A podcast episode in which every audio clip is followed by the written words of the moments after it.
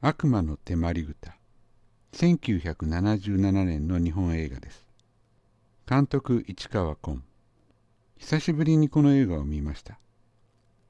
当時中学生だった私が見たこの作品と今とではもちろん内容も印象もまあ大きくは変わらなかったのですがただ大きく深まったところがあるような気がしました。和歌山富三郎さん。それから岸恵子さん。この辺りのエピソードがちょっとググッときた感じがします。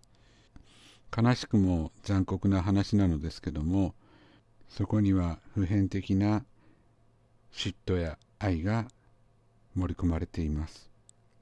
そのあたりもこの金田一シリーズの魅力なのかもしれません。